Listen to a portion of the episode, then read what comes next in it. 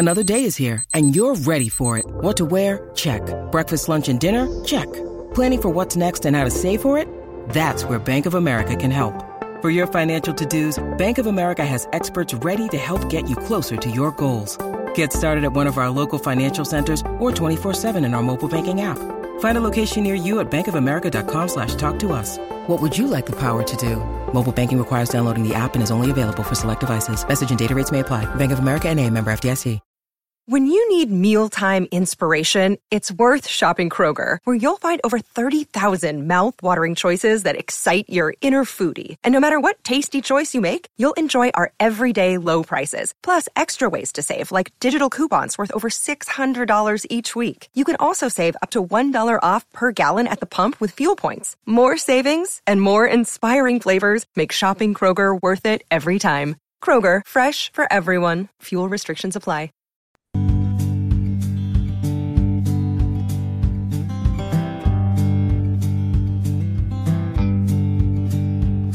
He packed up a suitcase cause the deal gone down. She was slipping on her stockings, Lord, it made a sweet ass sound. There was a baby in the reeds along a river outside of town. As he wound his pocket watch to set time, spinning all around. Wasn't long they'd be forgetting this old rainy Texas day. Little fella wasn't meant for this old world anyway.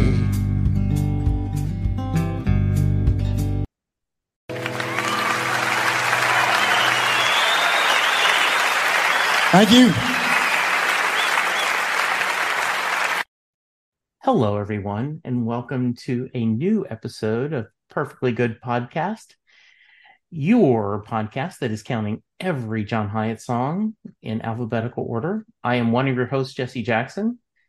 Joining me um, as I wind my pocket watch, because I don't want to imply that you're wearing stockings. My I never wear stockings.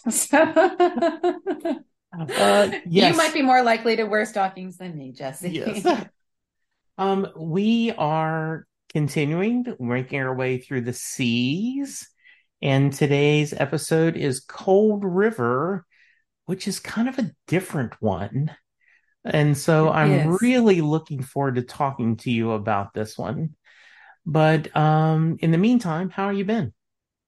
I've been uh, great. You know, I'm kind of coming down from my uh, trip to New Orleans for Jazz Fest and uh, getting excited about Lilly uh, coming to the area. Looking forward to uh, seeing John later this summer with my mom and my aunt. So it's kind of all is well in Sylvan World. I don't have a new album problem uh, promised yet, but anytime I've got a definite date on my calendar uh, that I know I get to hear John live or Lilly live.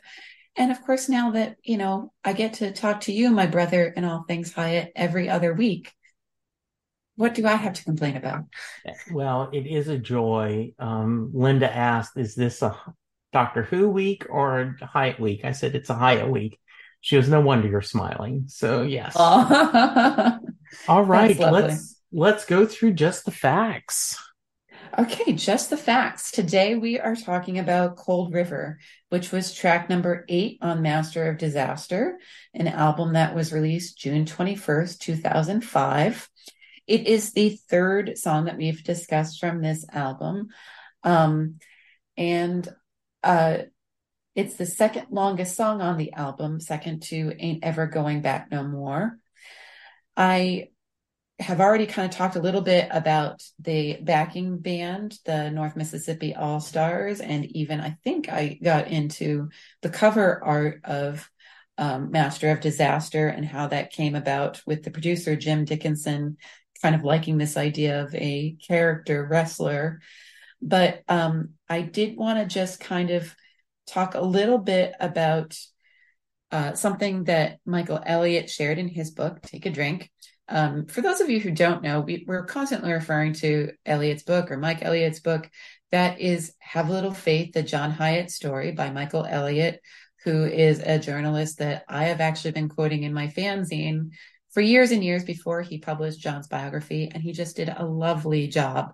So, in full uh, respect paid to Michael, here's a little quote about the recording of um, Master of Disaster.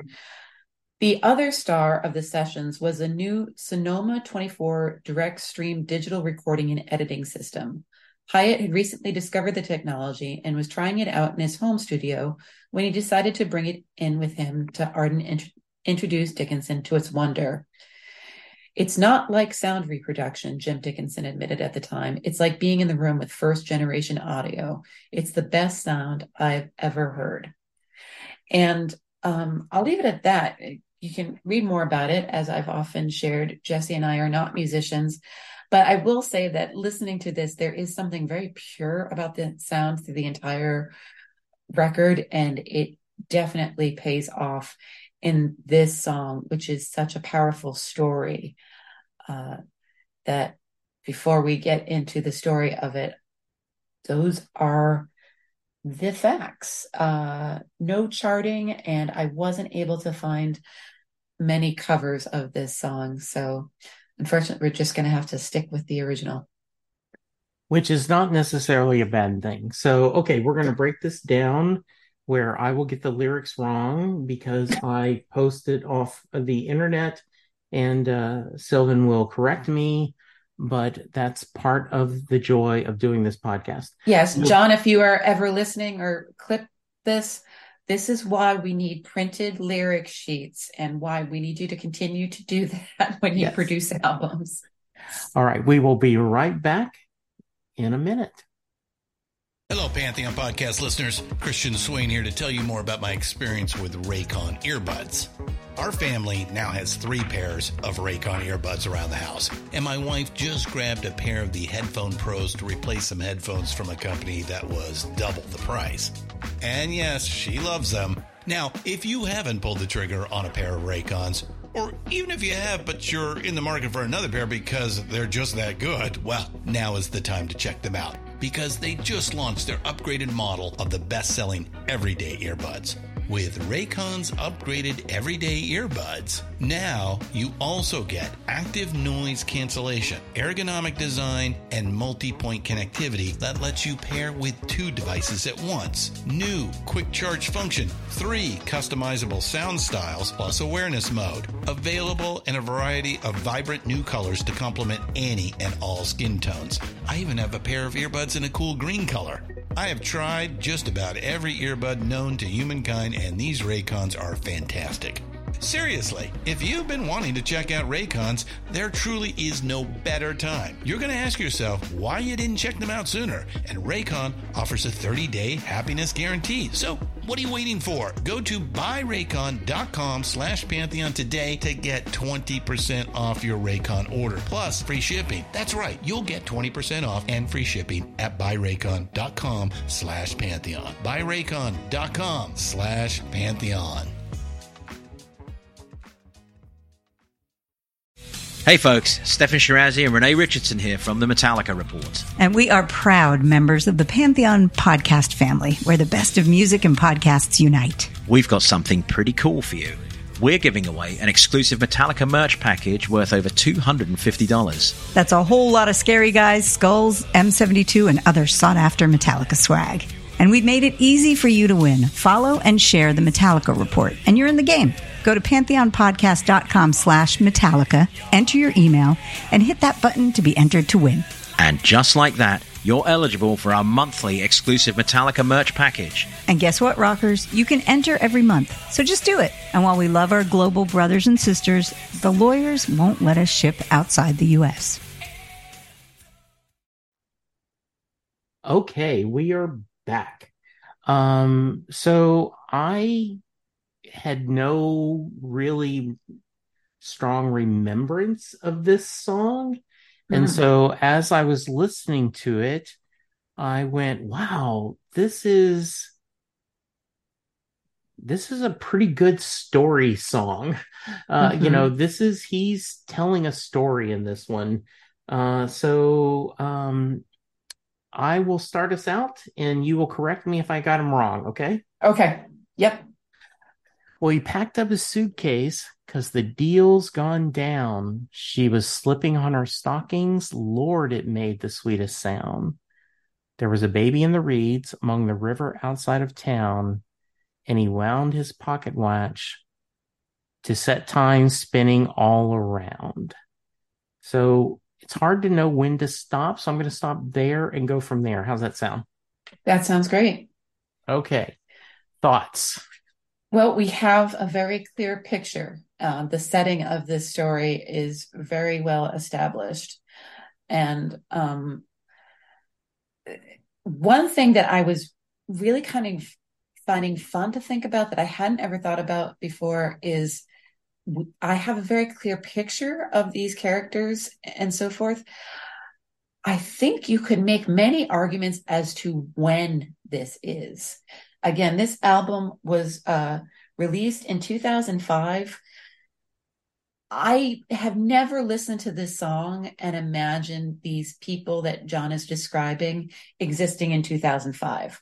There's something kind of old time cinema about the story that gives it a Bonnie and Clyde era, maybe uh, setting. And when we get a little bit further into the lyrics, um, trigger warning that we are going to be talking about something that is politically polarizing and also possibly traumatizing, but I'm not making it up. It's there in the lyrics.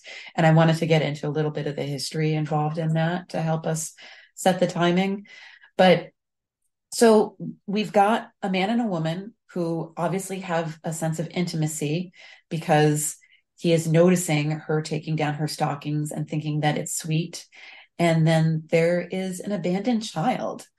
Um, and then we've got the pocket watch imagery, which kind of like, to me, has a little bit of a carelessness to it that, like, oh, I'll just come and take out my watch and not give a second thought to the fact that we just talked about a baby in the reeds outside of town, and here they are in a hotel room. What about you, Jesse? So I love the idea you brought up the time period. This feels like Paper Moon time period, right? That the um which is a very old outdated movie. Um but you know this this set during the 30s or 40s depression this feels um you know this is not quite Bonnie and Clyde, but this is a this is a pair of of hucksters. These are people who are, you know, taking advantage to people of people, and they are con artists. They are professional drifters, and this, um, and you know, especially once you go through the song the first time and then you hear it again, right? He packed up his suitcase because the deal's gone down. So whatever they had done, they they've they've scored, they've made, they've they've taken their marks money, and now then they need to go. And um, you know, they sounds like they might have celebrated um, you know, because she's slipping on her stockings. So maybe they Mhm. had celebrated the score by doing what grown-ups do. And um, so this this is just it I see this movie in my mind and it's a it's a not true black and white. It's that old kind of where they try Sepia to make it, yeah, they make it look grainy, right? Mhm. Yeah. So, uh, yeah. And, um, you winding the pocket watch with this, you know, you're looking at the time, you almost could see, you know, the time spinning around. You could almost see him twirling the pocket watch. So, yeah, that's, that's my imagery when I get into this. Yeah. Um, and that idea of wanting to reset maybe, or just kind of be the master of time. Um, not to step on your other podcast, uh, Yes. Jesse. Um, yeah.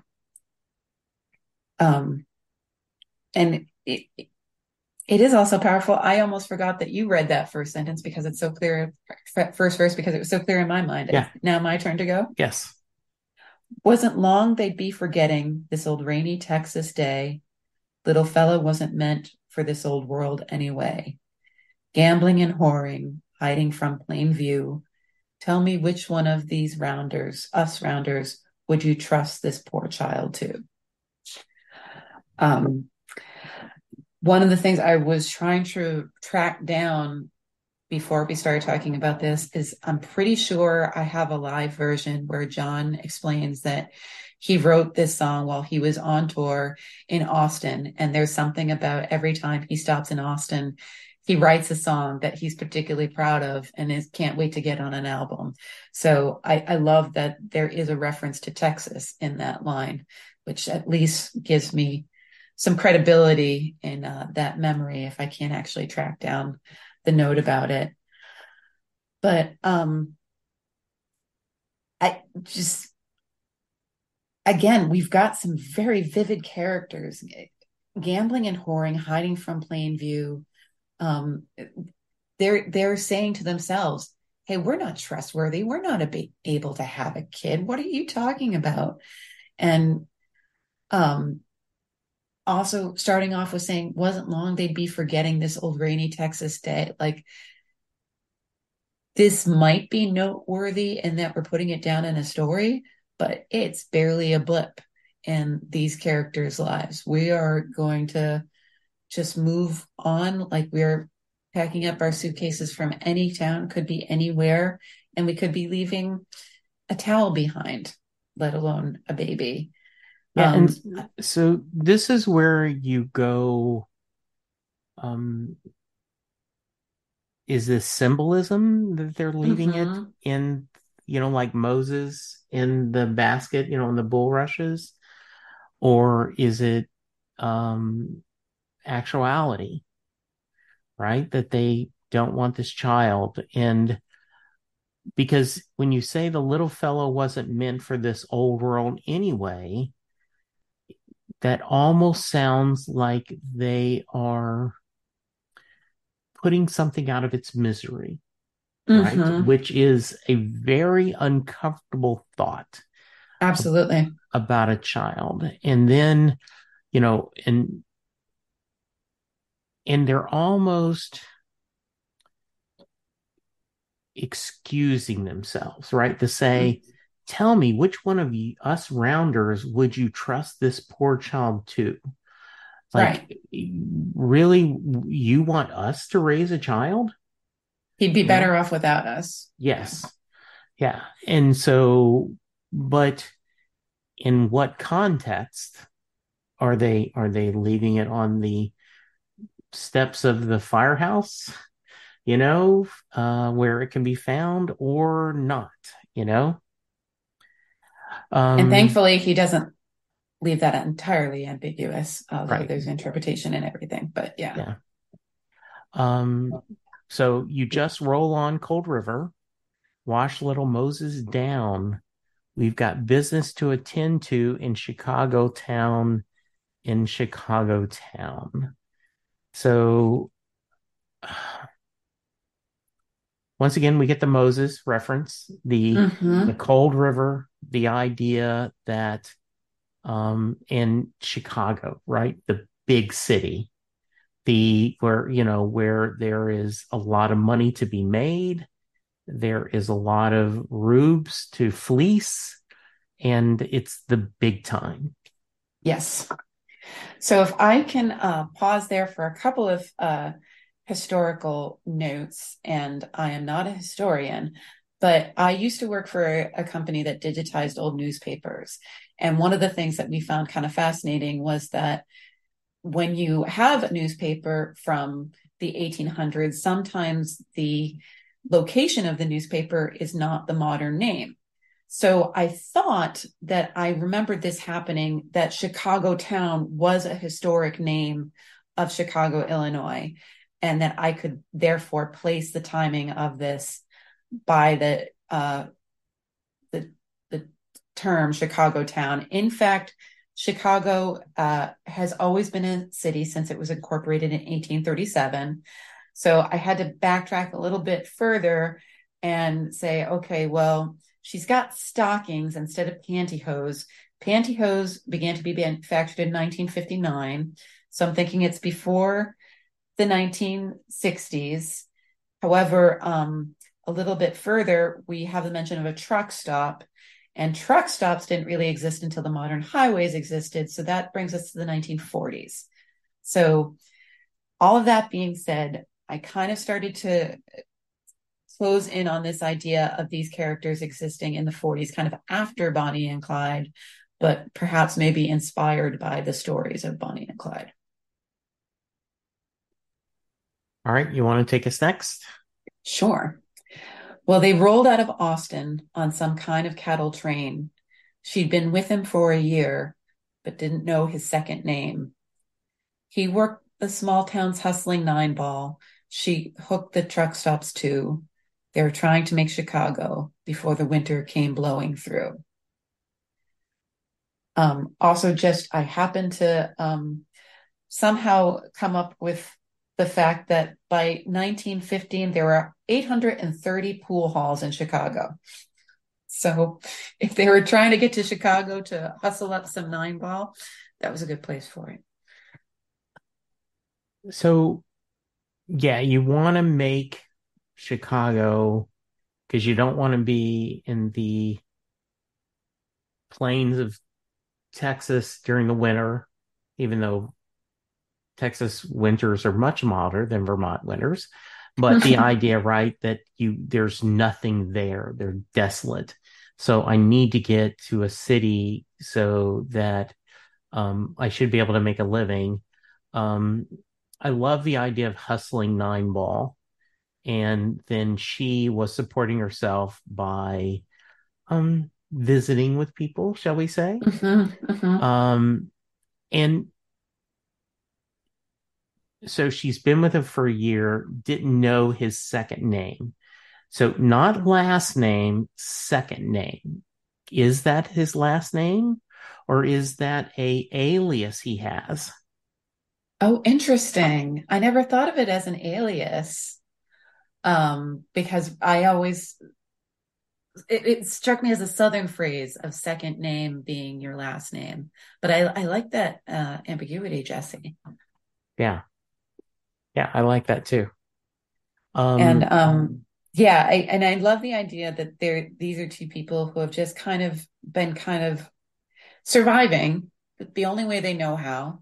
And when you're in survival mode, time does go by, and then all of a sudden you look around and say, "It's been a year." And you know, there are probably a few questions I should have asked at the beginning of that year, but I guess it doesn't matter now because here we are and okay.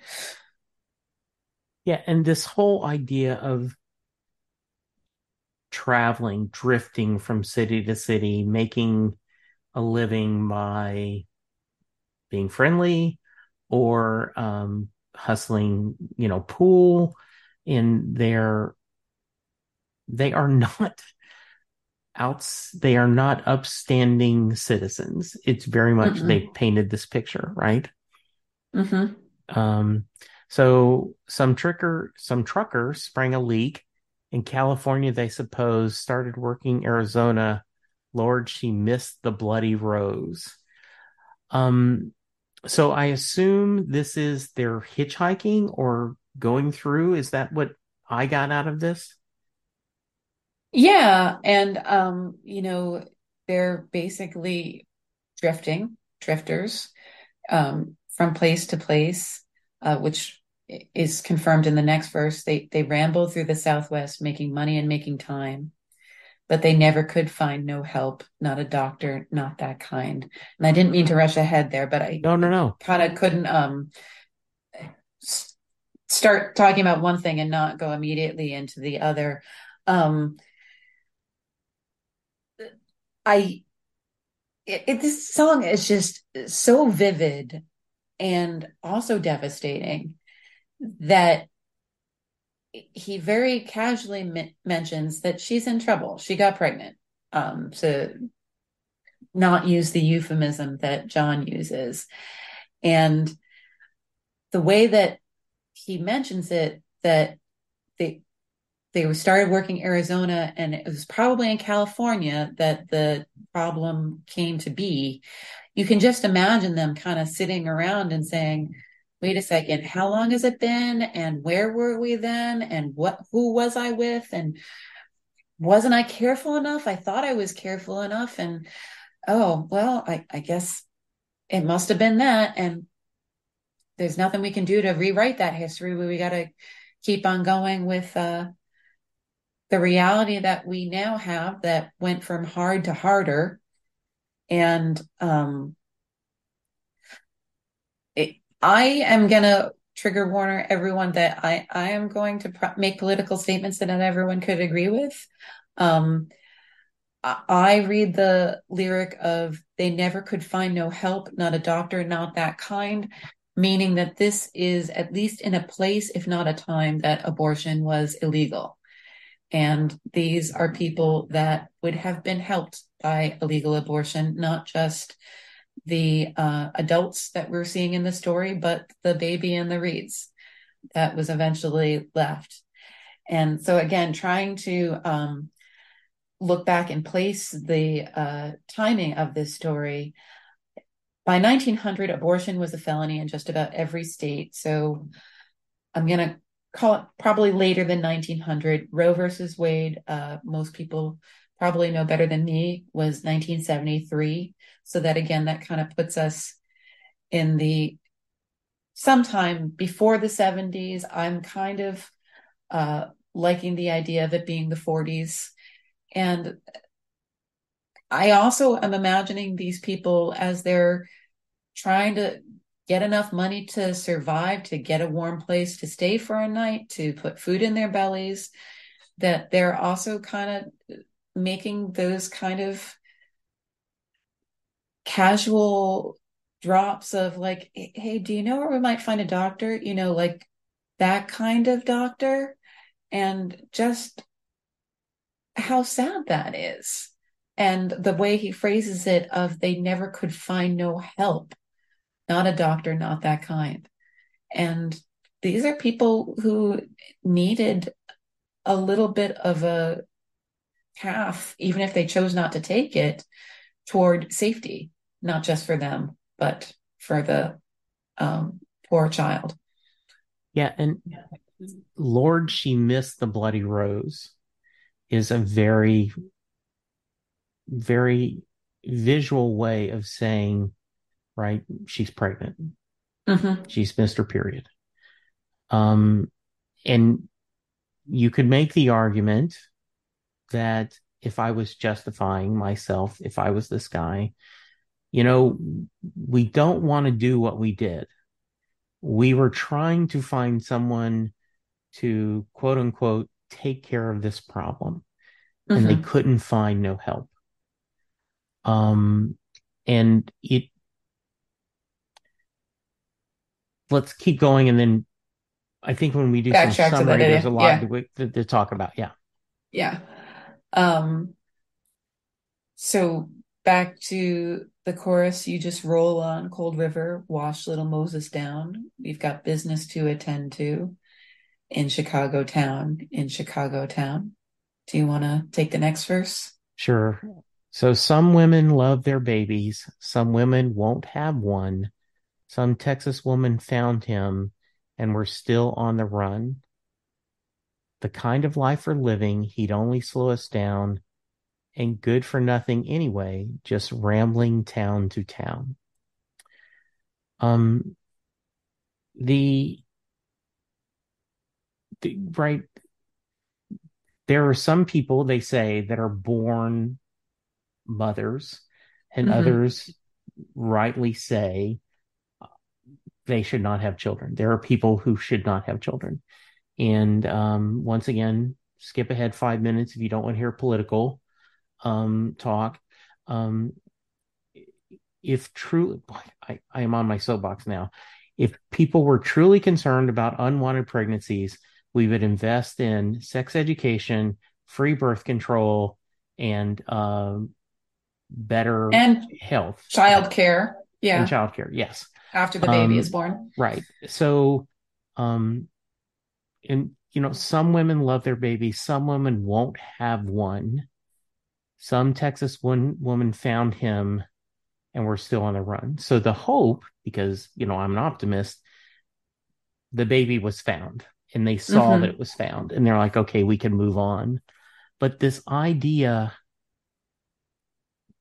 we're not built for a family Mhm. we can't we're not going to put that kid in a desk in in a a chest of drawers uh you know we're going to pull out the little drawer put a blanket in there and make that the crib no we we've got to get to chicago we have we have big plans we've got to do things and he's just he or she is going to slow us down I'm laughing because that was my first crib.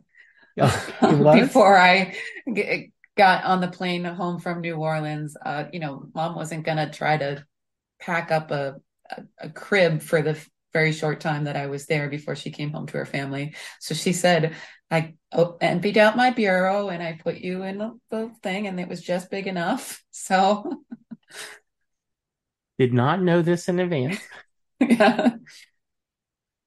Um, yeah, sorry. Um, and you made the point that um, some Texas woman found him. You picture that as they were watching, and they know this for a fact.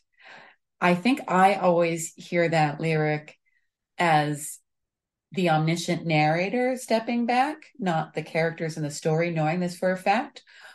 When you proposed that, I was like, huh. A third way to read it is that's the story they're telling themselves and they don't know it for a fact. And this could be an even sadder story than we we have in front of us. But um it, it, it's interesting that like there's so much guilt in this song and it could be self-recrimination but there's also this like this defensiveness and like hey don't judge us because you know we did the best we could by this child and you know we never had a good start to begin with how could we have possibly managed any better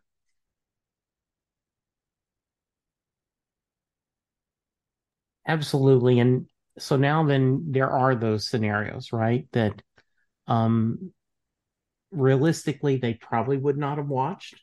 hmm They would have put them and um and candidly, you aren't even sure if they would put him in a little boat. hmm This when they talk about that cold river, wash little Moses down, it you could think of the absolutely worst thing that they're doing. hmm And so, um, the same way that people will do with unwanted um, kittens or puppies, right? hmm So, yeah, absolutely. And the justification, the kind of life we're living, he'd only slow us down, ain't good for nothing anyway, just rambling town to town. So, not only would they slow us down, but you wouldn't want us to be parents anyway. You Right. know, you're we're better off whatever happened to this young child than being with us. and then we uh, go back to the chorus and i i do um i love that he uses the phrase wash little moses down um because uh john was an altar boy and catholic so he obviously read the old testament a time or two um ten commandments was a popular movie around the time of uh John's childhood, or probably earlier than him, but I'm sure he saw the Ten Commandments in his childhood. I was struck. Um, I once worked for a religious publisher, and we did a lot of midrash. So one of the uh, stories was from the perspective of Moses's biological mother, and the story of her hiding the baby um, in the river and watching as the Pharaoh's wife pulled the baby out. I'm assuming that most people know this, so I don't have to go into more detail than that.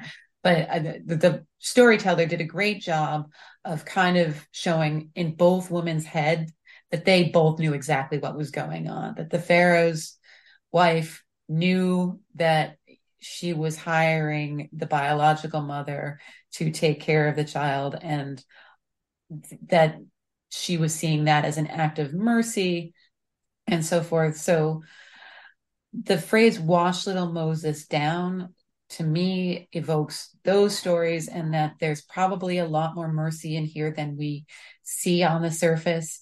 And also that idea of baptism, of the sins being washed away.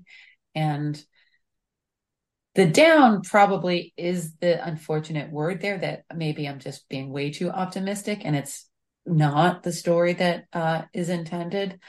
But I, I, really see this as a, a kind of a, a new beginning. And at least for the child that some Texas woman found him and that past he gets a clean slate from. And if that isn't the reality, that is the reality they're telling themselves. Yeah, absolutely. Right. Because it ends.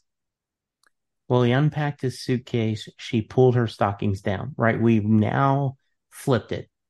It mm-hmm. started out with him packing his suitcase up. She's putting her stockings on. Started dreaming up a pool hall and shooting up around.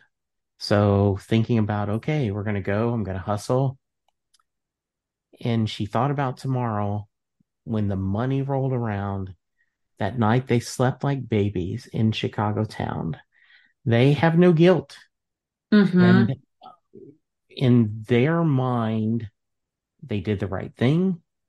That this unwanted child is going to be found by a very sweet um, Texas widow woman which may not be the pharaoh's uh, daughter or uh, you know wife. And um, she's going to raise it and they will have a wonderful life and they can keep doing what they're doing. Yeah. And i mean there's plenty of ways to and cliches that talk about the absence of guilt or um, sleeping soundly but he says they slept like babies. And you know um, how soundly was the baby sleeping in the reeds and so forth. So, so those are what's going on in the story and the lyrics, which is great. I have to talk about um, Cody Dickinson's drum on this uh, song because it is relentless and it's also almost soothing in a way. You know, it evokes the idea of this constant road and travel, but it could also just be, you know, walking or a lullaby almost. I've never thought of a drum being like a lullaby, but it's just so gentle and soothing and um yeah, I mean, I I just I love how the North Mississippi All Stars perform this, and this is one where I don't want to hear a bunch of covers or I don't want to hear a solo version. I don't know if I have ever heard John perform this live without the North Mississippi All Stars behind him. But I do know when I did see them perform, they did the song and it was great. And it was like everyone was holding their breath, you know, like they were in the room with these characters, wishing they could do something and completely unable to change the outcome because it does, if the way that he frames this with the very similar images and lines at the beginning and the end, you know that there's no way to rewrite this story or to make these characters end up somewhere different. They, they're on their trajectory and there's nothing even a life changing event like a birth uh, that's going to knock them off the course. Um, all that comes through in the musical performance as well. I agree with you on that. There is a beautiful to that that beat that in in John's voice is just matter of factly telling the story. We mm-hmm. got to get to Chicago town. We got to do this. We got to do this. And and it is a I I have not heard it live. I would love to hear it live. Um and it is I, this is we talked about the beginning. This is a wonderful dark story song. Mm-hmm. And I mm-hmm. don't mean it's a wonderful as it's happy. This is just a well told story that you have a beginning, you have a middle, you have an end. Um, we there is some ambiguity of do you want to go to the dark path of what happened, or do you want to hope for the best, like these, you know, man and woman do? Um, and it is. Uh, I feel like this is an outlier to John's normal songwriting. Do you agree? I mean, it's definitely the case that usually he's talking in the first person, and you imagine whoever he's talking about is himself. These characters seem very distant. As I said, I, I instantly wanted to know what time we were set in because it didn't feel like we were set even in present time. So that's very much an outlier for John. Although, as I was thinking about it and I was getting ready to talk to you about it, I was kind of thinking of a through line of who are these people in connection to Trudy and Dave? You know, that is another story where there's a young couple who have done some not great things, shooting up an automatic teller machine, but they've got the baby with them and they're doing these kind of domestic things like going to the laundromat. Um, I kind of wondered if there was some kind of through line that, like, what if these are Trudy's grandparents or Trudy's parents? That she was abandoned as a, a or I guess it would have had to have been Dave's parents because it was he, little fella. Um, you know, and then the sins of the father repeat themselves. And, you know, good as she could be is another one where we have a parent who's not quite up to the task that uh, decides to come back home after running away for a while. So it, I would love a filmmaker to take up these threads and put them together in a shortcuts kind of uh, Robert Altman kind of way. If anyone's listening and has the resources to do that, I won't take credit for the idea. It this very much feels like a a short story. It could be an an Elmore Leonard short story, right? Mm. This this this couple that's on the wild side of the track and and doing this. Um, you you could actually see, you know, a film version of this. Um, and yeah, I um so I just, you're going to call me dumb. So I would never call you dumb. The trucker springing a leak is a busted condom. Right. Duh, I just had that moment. Like, holy shit. So, duh. Yes. So, um, sorry, just randomly, like, damn, this is well written. How many times have you heard it? Yeah exactly. I just had not collected that. Yeah. yeah. Okay. So, yeah. um, yeah. So that's the other aspect of it too, is that, um, for whatever reason, they're assuming that it wasn't these two people no. that were responsible for the no. child, which, you know, maybe is a little bit of also projection of like, well, that's why we're not keeping it. Yes, absolutely. Yeah. Yeah. And so, um, yeah. Um, but I, I'm there are very few songs that the characters are so vivid in just a few lines, really, that you want to know what happened next.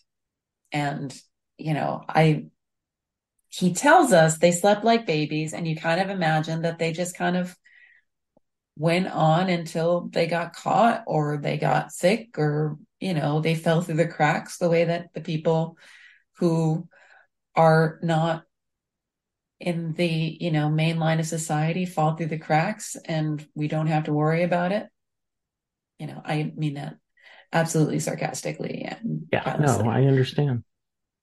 Um but the fact is like he created people that i care about and i'm curious about and want to know more about and I like that feeling. I'm okay with like, I'm not going to be pestering John after a show and say, Hey, what were those guys' names? Was it Trudy and Dave or, you know, was the baby, uh, yeah. Dave or, you know, but, um, it, it's weird to think of it as fun, but it is fun. And it's especially fun for me to imagine John, you know, sitting in a hotel board and having these larger than life people just show up in his brain and come out as he's picking up his Gibson.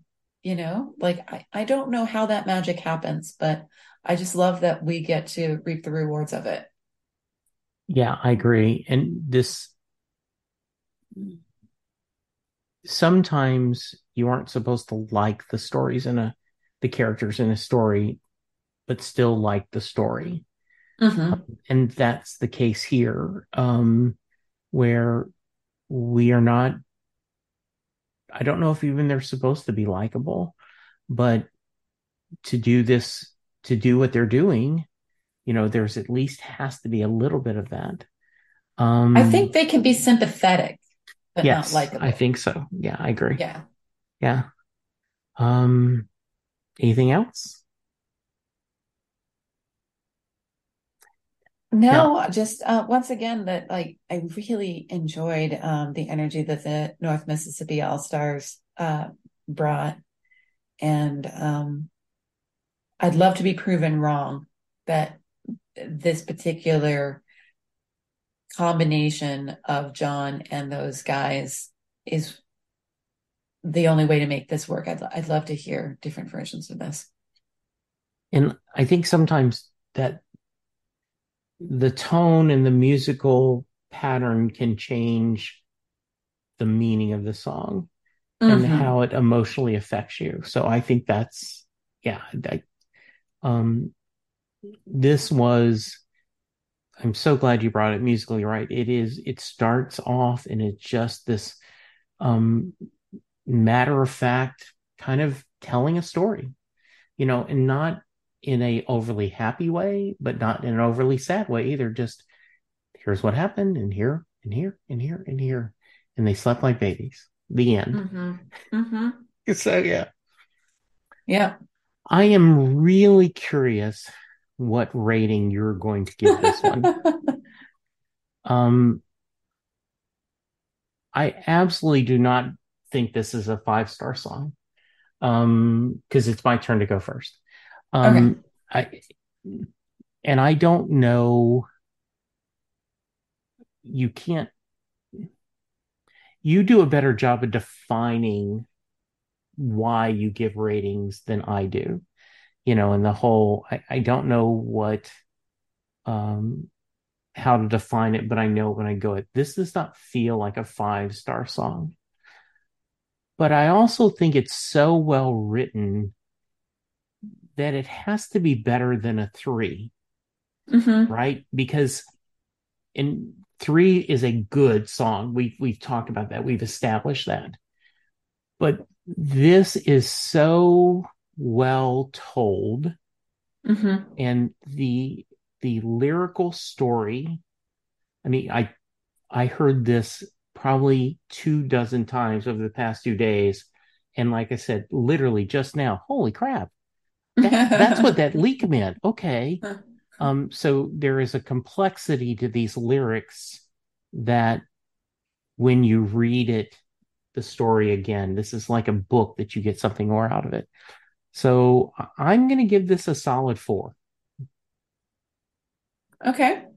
Um, I was also tight, kind of teetering, and I also land on a solid four because for me, the difference between a three and a four is you're in your car, a song comes on, and you're enjoying it, and it goes by, and you love it.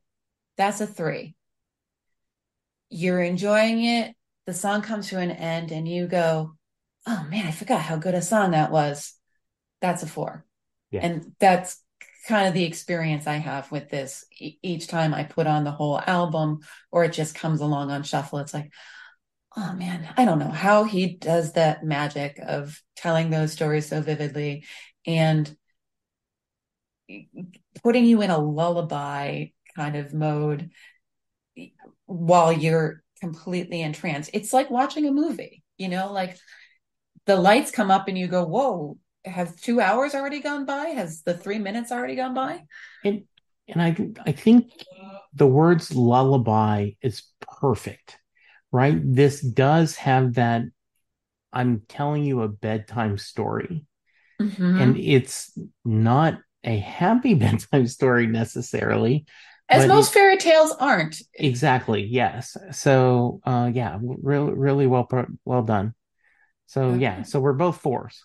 We're of solid fours there. Yep. Good. Very nice. All right. If someone wants to tell us why this is a five, how can they? They can email perfectlygoodpd at gmail.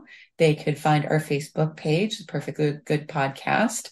I am Sylvan Groth on Facebook, and we are always checking in on the John Hiatt fan page. I'm also Sylvan Green Eyes on Twitter.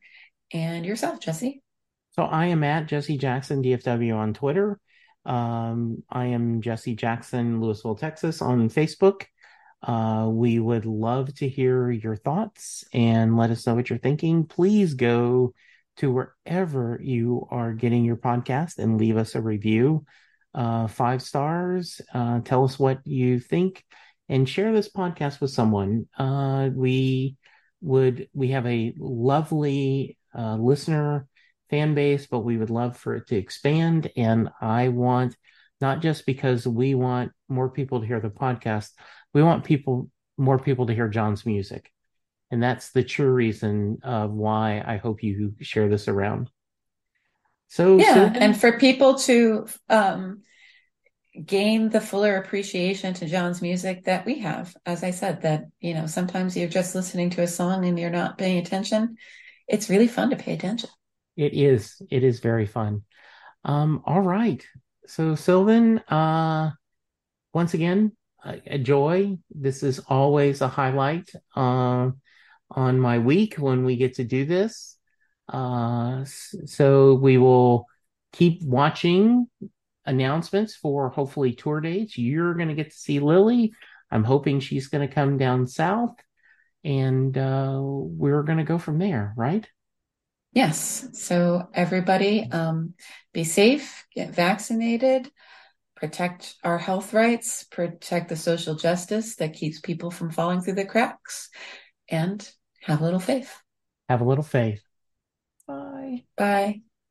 Baby, we can come on home put the cow horns back on the Cadillac and change the message on the coat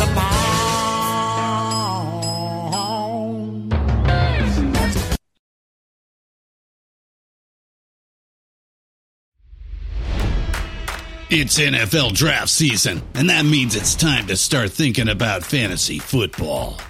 FantasyPoints.com features industry leading experts and prognosticators using proprietary hand charted data to help you score more fantasy points. FantasyPoints.com is the place to go for whatever kind of fantasy football you play. Whether you play fantasy football, daily fantasy sports, or do a little bit of everything, Fantasy Points has the meticulously researched content to guide you to victory.